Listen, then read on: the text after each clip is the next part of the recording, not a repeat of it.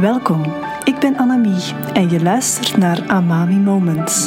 Een podcast over liefde vinden, duurzame relaties en het vrouwelijk ondernemerschap. Ik wil vandaag in deze aflevering aan de slag gaan met een antwoord te formuleren of een relatie effectief gemakkelijker is als je met de juiste persoon bent.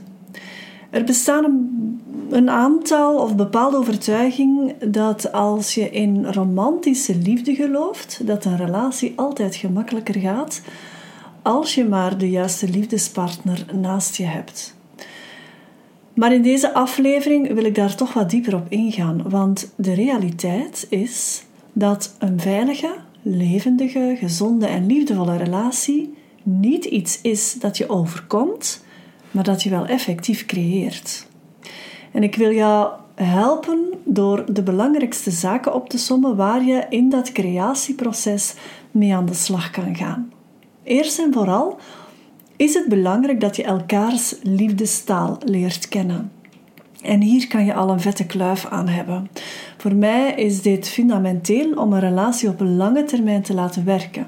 En de uitdaging hier is dat je bewust aan elkaar duidelijk maakt, van in het begin van de relatie liefst, dat ja, wat jouw liefdestaal is. Wat vult jouw liefdesvat, waardoor het vuur dat je voor je partner voelt brandend blijft. En het is jouw verantwoordelijkheid om het liefdesvat van je partner te vullen en vice versa, vice versa natuurlijk. Ja.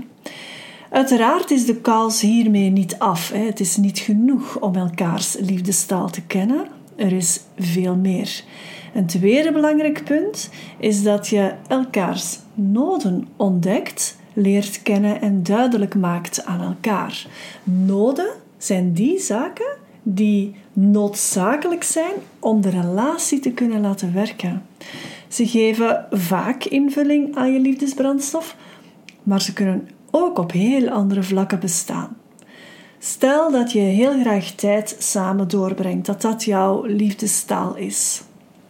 Dan kan je daarnaast ook wel nood hebben om een bepaalde taakverdeling te handhaven naar het runnen van het huishouden toe, bijvoorbeeld. Of je kan bepaalde noden hebben op seksueel vlak. Dan staat dat deels los van jouw liefdestaal. Een verlangen kan bijvoorbeeld zijn dat je graag twee maanden samen op vakantie zou willen gaan, om een stuk van de wereld te zien.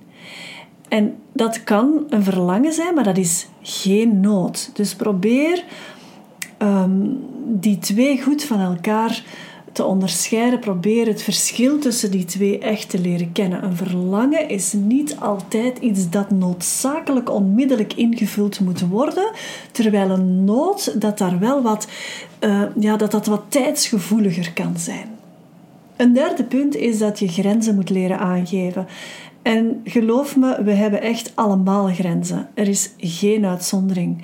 Als jij het moeilijk vindt om je grenzen te ontdekken, omdat je misschien van jezelf vindt dat je je gemakkelijk en graag aanpast aan de ander, bijvoorbeeld om de goede vrede te bewaren, dan is dat mogelijk een vorm van codependentie, omdat je eerder conflictvermijdend bent. En dan ga je moeilijk je grenzen aangeven. Het is zo dat eens je je grenzen duidelijk hebt gemaakt, dat je binnen die grenzen heel vaak vrij kan bewegen in je relatie.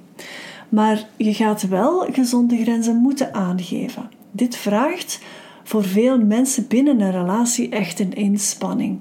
En ook al heb je een hele fijne relatie, gaat het super vlot op heel veel vlakken, vroeg of laat ga je geconfronteerd worden met een bepaalde grens die ofwel niet duidelijk aangegeven was, of waarvan ja, de, de positie een beetje vervaagd is, waarvan het niet meer zo duidelijk was waar die grens nu net stond.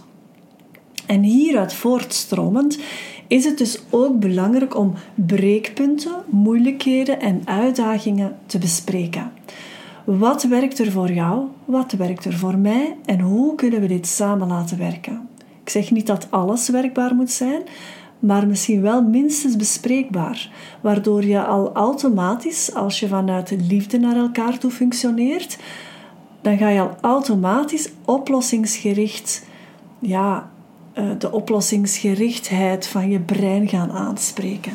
Dat is geen garantie dat alles opgelost geraakt of dat het altijd werkt voor beide. Soms moet je elkaars verschillen gewoon aanvaarden en elkaar proberen te begrijpen. En vaak is dat veel belangrijker dan reageren. En dat is meteen mijn volgende punt. Heel vaak reageren we op iets dat onze partner zegt of doet. Vaak omdat iets jou raakt of omdat iets tegen jouw idee of jouw mening indruist. Je zou het een trigger kunnen noemen, hoewel ik dat woord niet zo graag gebruik, maar ja, ik ga het hier nu toch doen. Belangrijk is om, ja, om te kunnen pauzeren op zo'n moment en te kunnen erkennen wat, er juist, wat het juist is dat jou raakt. En dit kan vanuit oude pijn komen, dat kan van een bepaald patroon zijn of een veronderstelling die je had of een beeld waar je aan vasthoudt, noem maar op. En van daaruit maak je bepaalde interpretaties. En dat gaat de bal vaak aan het rollen brengen. Je reageert vanuit verdediging in plaats van echt te luisteren om te kunnen begrijpen. Luisteren doe je niet zomaar om jouw partner het gevoel te geven dat je aanwezig bent, maar luisteren doe je ook om echt elkaar beter te leren begrijpen. Een relatie wordt duurzamer voor een heel groot deel omdat je elkaar beter en beter begrijpt. Je moet niet met alles akkoord gaan of je moet elkaar niet altijd gelijk geven, helemaal niet zelfs, of jouw gelijk willen halen. Daar gaat het niet om. Het gaat over elkaar beter leren begrijpen. Een volgend punt is dat je leert communiceren met elkaar. Echt verbindend communiceren helpt jou om constructieve, eerlijke conversaties te hebben met elkaar, ook als het over moeilijke onderwerpen gaat. Communicatie is eveneens een manier om te verbinden met je partner, om in te checken bij elkaar, om de heel eenvoudige vraag te stellen: hoe is het echt met jou? want je kan wel thuiskomen s'avonds na het werk en vragen: hoe is het met u? Hoe was uw dag? Maar durf je ook vragen hoe het echt met iemand gaat? Om elkaar beter te leren begrijpen, ehm, is het dus belangrijk dat je die communicatie, dat verbindend communiceren, onder de knie krijgt, maar dat je dus ook actief aanwezig bent bij elkaar. Niet gewoon naast elkaar uh, leven, maar heel erg proberen betrokkenheid te creëren in elkaars aanwezigheid. En er zijn zeker nog een aantal andere aandachtspunten waar je aan kan werken om een gezonde, liefdevolle, levendige en veilige relatie te creëren.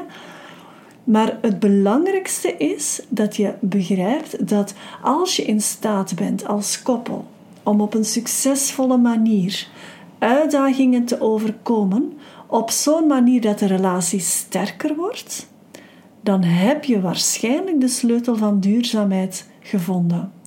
En dat je dan een sprankelende relatie ervaart en dat je elkaar alleen maar beter en beter begrijpt, is bijna een logisch gevolg daarvan. Dus als ik nog even samenvat, dan heb je dus in de eerste plaats elkaars liefdestaal ontdekken. Daaruit volgend kan je uiteraard ook elkaars noden um, ontdekken en kenbaar maken aan elkaar. Zorg dat je hier het verschil met verwachtingen en verlangens goed doorhebt, hè, dat je dat niet verward met elkaar. Een volgend punt is grenzen aangeven. Superbelangrijk, denk ik, waardoor je ook gemakkelijker breekpunten, moeilijkheden en uitdagingen gaat bespreken, wat ons meteen brengt naar het verbindend communiceren. En een belangrijk punt in heel dat ehm, verbindend communiceren is uiteraard ook dat je elkaar steeds beter en beter leert begrijpen. En deze punten zijn al een hele kluif, denk ik, waar jij aan, mee aan de slag kan om samen met jouw partner naar een duurzame relatie te evolueren.